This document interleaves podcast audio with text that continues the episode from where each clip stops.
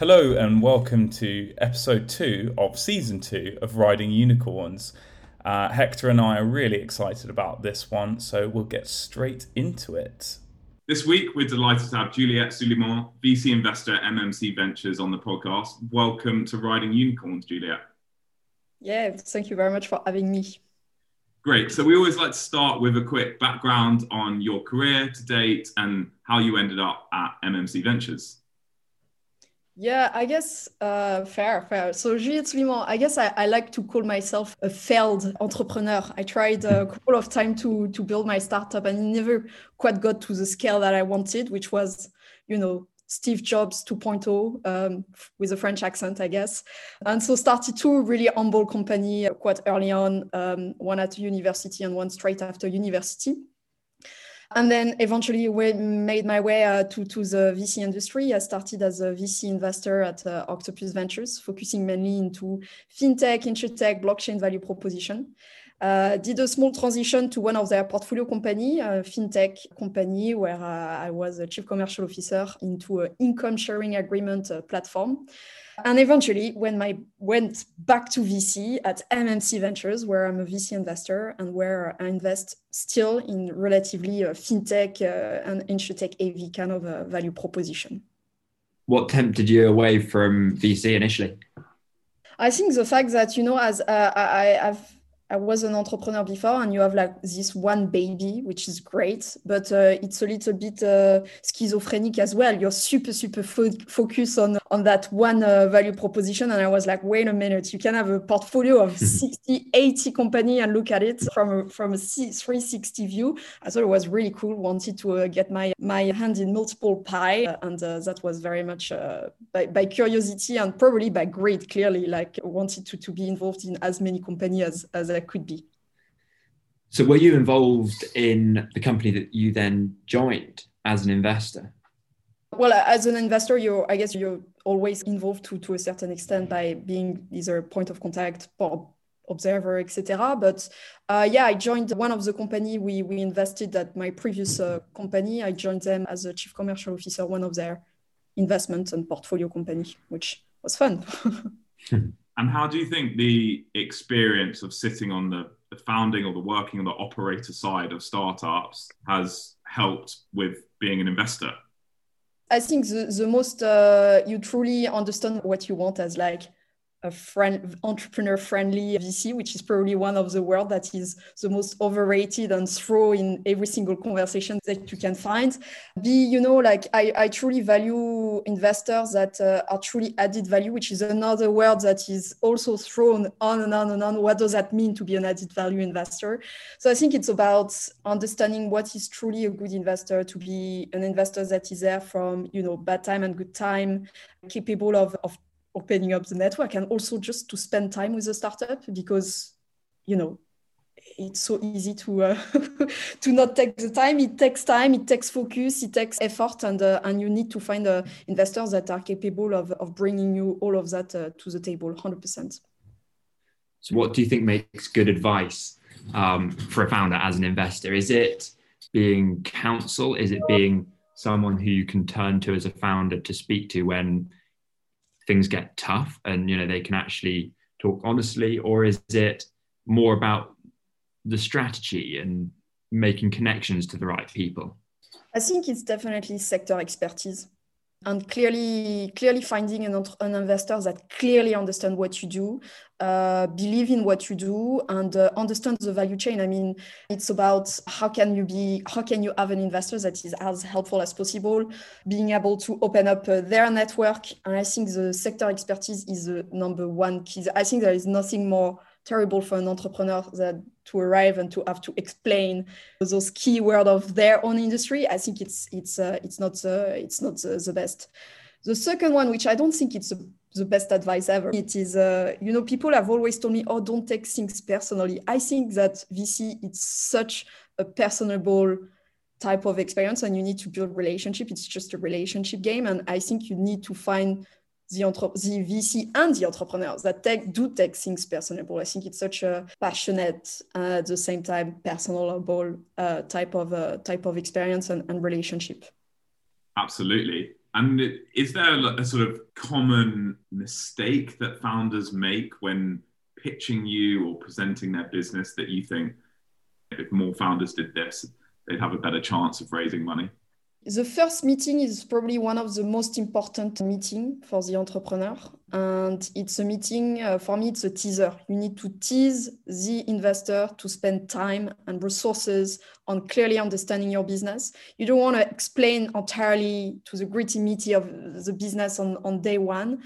And so I think uh, one of the key mistakes that I see uh, on and on is probably entrepreneurs that want to do too much during that first meeting and, and get to the very technical or get into the pipeline explanation, which is absolutely not at all what you want to do. You really want to be like the biggest teaser on earth when you are at that first meeting. Yeah. Hector, do you feel sort of similar with that? Yeah, I completely agree. Well, I'm always interested to hear people's perspectives on this, but I think that it kind of there's a journey with fundraising, and the deck is the the, the sole purpose of the deck is to get a first meeting. It should be optimized for that purpose because founders sometimes end up optimizing for closing an investment just from their deck and they end up putting way too much detail in it, which Julia, I think is what you're kind of referring to as well, because the same um, thing happens in first meetings. But then, yeah, I think at, at first meeting, founders do want to be optimizing for maybe they want to get the partner meeting or they just want to tease the investor, make them think that it, this is such a big opportunity that they, they can't miss out on it. Would you agree with that around the sort of size of the opportunity being a key key thing that founders need to convince investors of? Yeah, yeah, I guess uh, I guess so. Uh, and I think uh, size of the opportunity. Obviously, you want to be personable again. Going back to this relationship piece, especially at early stage where you want to show personality and show vision. Yeah, and uh, yeah, absolutely agree with you, Hector. So have you have you ever invested in someone that you don't like? Yeah, um, I think you don't have to name names. I, will, I, will, not. Well tried, I see certain uh, investors that are capable of really doing this uh, dichotomy between uh, the personality and the and the fact and the judgmental of like, are you going to be an amazing entrepreneur or not? I, in all honesty, I've got a harder time to do that uh, differentiation. Again, I still think that entrepreneur is not so much as an entrepreneur, you don't too much differentiate with your personality and the working dates. You, you form one with all those, those two. I still think that your personality is super important. I, I judge the way that you will attract and retain talent and to be fair, if I feel that you're a bit of a, pardon my French, but a bit of an asshole, I don't know if I if I'm allowed to say the word on a, a live, but you know, I, I would probably stay away from that deal, honestly, uh, which might be a wrong move. Uh, I will send it uh, your way, uh, Hector, if, if you want uh, those uh, those rejects.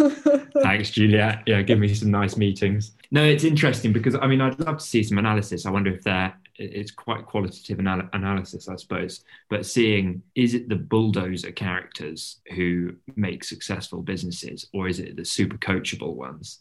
And my suspicion is that there are elements of both which are really important. It's kind of the strong opinions lightly held thing, and you need to be as a founder resolutely focused on on building a huge business, but also as you say, able to make strong relationships because they're going to be key. Yeah, it's interesting. We've got quite a few companies that we've worked with through Pringle Capital, help them raise money, and all, all of the founders are really nice, except one, and is a really difficult character, but they're probably doing the best out of all the companies. And the reason I give that founder a bit more kind of rope and free reign to kind of not be as friendly and a bit difficult to communicate with and things like that is they're the right sort of character for that business that may stop being true at some point. But for now, whilst they're taking on this big industry and disrupting it and very much speaking badly of the incumbents and things like that, they need that war room attitude, which is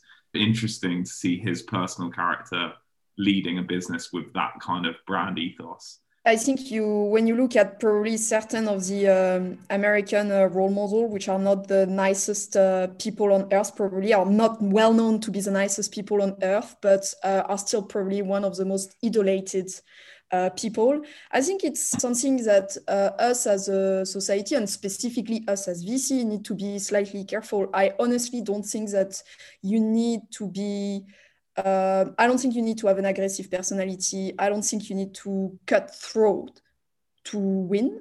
I think you need to be extremely focused. I think you need to be extremely mission driven. And I think you need to specifically build an amazing culture to be able to build the next most successful business. Or at least, probably, I mean, I'm obviously biased, right? Like, obviously, if you're, you, you can still build massive businesses without those kind of criteria. But me, the type of business that I want to invest, I want to invest in people that are capable of, of you know building an amazing culture, and I take really really great pride at picking my in, my entrepreneur uh, through that lens and through that criteria, hundred percent. And I'm 100% biased to, uh, toward uh, entrepreneurs that are slightly more coachable versus, as you mentioned, uh, Hector uh, Bulldog, which personally scared me a little bit. yeah, no, I think that's I think that's really interesting. And at the end of the day, you know, it's a 10 year plus relationship, and there are, aside from the business that that founder is running and building, there are potentially other benefits to investing in people you get along well with, people who are nice, the sort of network effect in that you've invested in them, you have a relationship, very well pass great deals onto you in the future, all of that stuff. And they're the sort of intangibles outside of the business itself. But interested to dive into your sort of specialism a little bit and, and blockchain has become a real buzzword. Um, and everything that we see and read about is is blockchain in, in some way. I think I saw a blockchain enabled subscription sock company. um, so interested to hear about what you see as the real use cases. What what's going to touch us in everyday lives that blockchain can make better, and what are you most excited about? So I, I, like the fact that you pick on the blockchain, whereas like I was hoping you would pick on the uh, fintech and insurtech because I, I, guess I've got quite weird view on, on the sector while being an investor in this sector. But yeah. I think blockchain, I totally agree that it's such a buzzword. And for me, I never quite, for me, blockchain, you know, it existed, it's an infrastructure play. It's just a ledger where you, uh, nothing new. I think it was I think in the 60s it uh, was created and uh, it just got popularity by in the in with crypto. Uh, so in terms of blockchain, I'm not per se that excited. I think there are a couple of very interesting use cases that you have in the background and that you can use from an architecture point of view. But the way that I look at it is more that if an entrepreneur would tell me like I'm creating this app or this value proposition and I and I code with Python or I use AWS as my cloud or whatever, uh, or, or, or I use Ethereum or, or, blockchain or whatever. It's a, for me, it's a very like infrastructure play more than anything else. Uh, you can only be intrigued by what is happening with uh, specifically the DeFi world, right, where crypto is is going, and I think we will see a couple of very very interesting company specifically in terms of how do you democratize this technology and how do you institutionalize even if the true and pure crypto lover would hate me for saying that but i think it's where the the, the industry is, is going to go and where at mmc ventures we're very interested in, in making bets. Yeah it's really interesting. Uh, could you maybe touch on a couple of companies that you have invested in and some of the thought process as to why they were investable yeah, so actually, Copper just got uh, announced yesterday, so I can talk about this one. Copper is this uh, big uh, custodian for crypto, specifically targeted at financial institution, which I think it's a massive stepping stone in terms of if you truly want to democratize crypto, institution, financial institution will need to be part of the game. Either you like it, either you don't like it, but I think it's where, where it's going to go. And, and I think Copper is, is doing this backend infrastructure on one end on regulation, on another other end, on like infrastructure play that is super interesting. They just raised a big Series B. We're super excited in, uh, about them, and I think it's uh, it's definitely one to watch. That's super interesting. I, I, I saw Copper and yeah, I thought it looked like a great deal. Part of what I think is interesting in DeFi is more recently, people have been moving away from calling their companies Bit whatever and having Bit in the name. And I think that's I think that's a really important move to make this all mainstream because I think while Bit is in the name of whatever company you're talking about, there's like a there's a kind of you're going to be more appealing to early adopters, the, the crypto heads, the people who are buying Bitcoin really early. Would you agree with that? That to, to get to the mainstream people, it, it needs to see more normal and the, the blockchain infrastructure behind it and the, the crypto needs to be kind of under the hood. Yeah, I, I totally agree. I think there is a piece of education. At first, I, I was very bullish about the technology and specifically Bitcoin. Then I lost uh, all my pocket money in 2018 uh, winter and stupidly take it out. And then I was like, okay, I'm never going to touch it again. I hate that sector. But the truth is, when you look at, at Bitcoin and crypto, I think the big, big, big brand plays to say, okay, we're democratizing and we are decentralizing wealth, which I think a super interesting uh, uh, uh, subject. But truth is, are we from an unstructured play? Yes.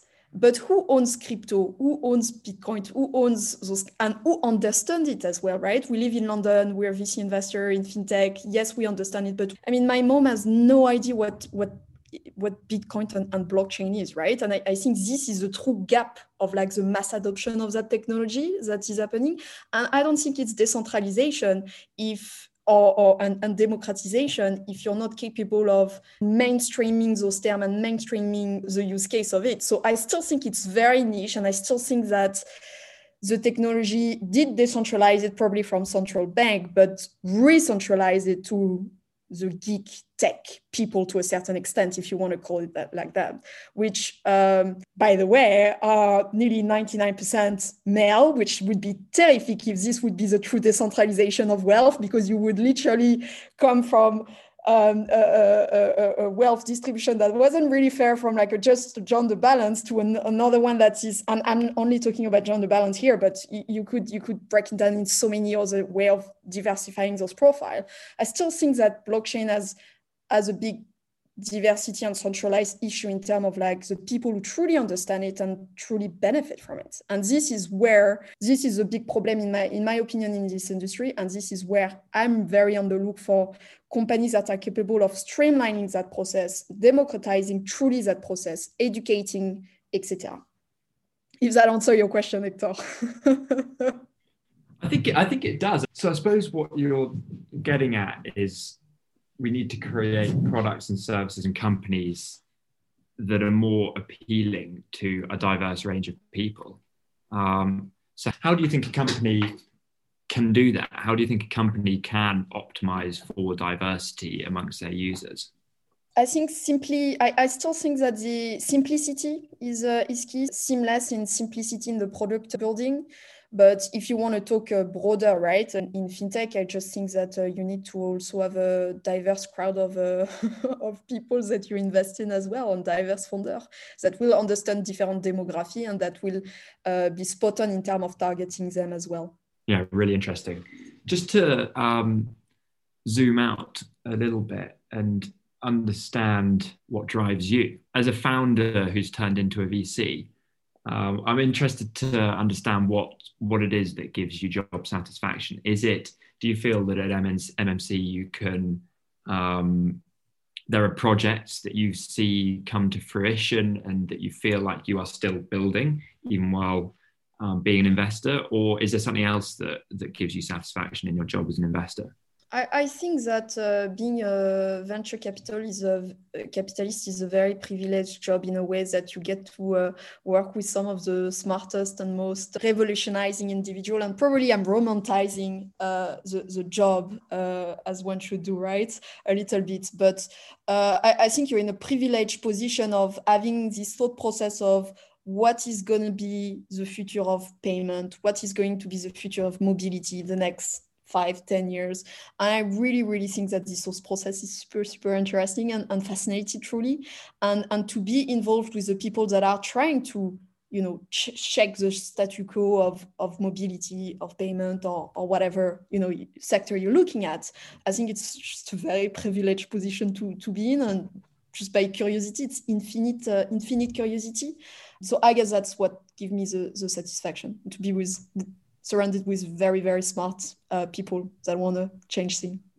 Yeah, no, I completely agree. I, I think the um, maybe it all comes crashing down in ten years when we realise that we got it all wrong. That's fine. Ten years. I'm I'm still I've got it done. Perfect. there was something in there that you touched on around the future, and when you look at valuations, there's a there's quite a lot of chat at the moment about valuations being too high, but then if you compare them to the US, they're quite reasonable.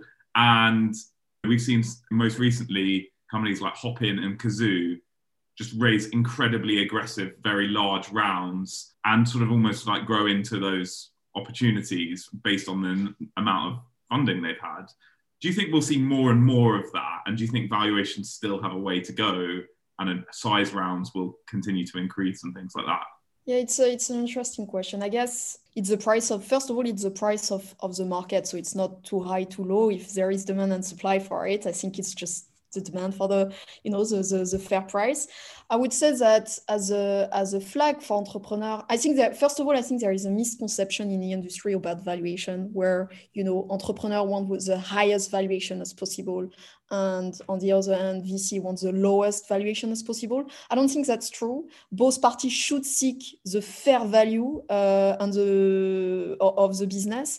I think there is nothing worse for an entrepreneur to raise at a super high valuation that is inflated. And uh, imagine the stress that it puts on, on the entrepreneur to have to in the eight in the next 18 months first of all hit that true valuation and then double it down. It's it's crazy. And it's actually one of the number one reason why business uh, and startup dies. And uh, i can tell you that there is nothing worse in the market to have a down round at the moment uh, for for for an entrepreneur. So I think I think it's it's a it's a very strategic uh, point for both for the entrepreneur and for the investor to have the very fair valuation for, for the business. Now you know the market is is pretty bullish at the moment, and and um, both parties should play with it. I would always prefer to overpay for uh, the next massive businesses and uh, not pay for it because I think it's too expensive and, and just uh, be uh, on the side of the road for, for the for the journey. But yeah, um, do I think it will continue? Probably not at some point. Yeah. Yeah, I think it's it's an interesting topic when these companies are coming to IPO and getting to public markets. Maybe they have a pretty um, nasty reckoning um, awaiting them. That's the question about valuations, isn't it? It's like, is this actually sustainable in terms of the returns that VCs are seeking? Yeah, uh, but then if you couple that with the amount of US firms that are now opening UK or European offices, I think there's probably still quite a long way until there's that correction. So, Julia, at the when we get to the latter stages of these um, podcasts, we like to ask guests if they were to have a business lunch with three people, who would be on their list? Okay, I guess I would go with uh, probably uh, Michelle Obama. I think she would be a cool person to launch with. Yeah, good one. We haven't had her. Um, I probably pick uh, Kanye West as well. Uh, I think he should have the best music ever, and uh, he must be a crazy person to talk to, and I would love to to to have a chat with him.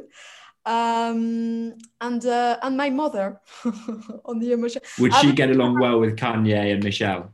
She would uh, she doesn't speak a word of english but i will still take her um, but i haven't seen her since the lockdown so i uh, that that would be my my trio. Yeah. Um, well juliet thank you so much. It's been great chatting to you and there's there's lots more we could touch on but it's been great to get a bit of insight into your life as a vc what you're kind of looking for how you see the market and and things like that. So thank you so much for spending the time with us and um, yeah, we wish you all the best with MMC. Okay, cool. Thank you very much for having me. Thanks, Juliette. Great stuff there from Juliette. Always interesting to hear from someone that has operator and VC experience, and it was great to get her take on blockchain. This week's startup spotlight is Otta, O-T-T-A.com.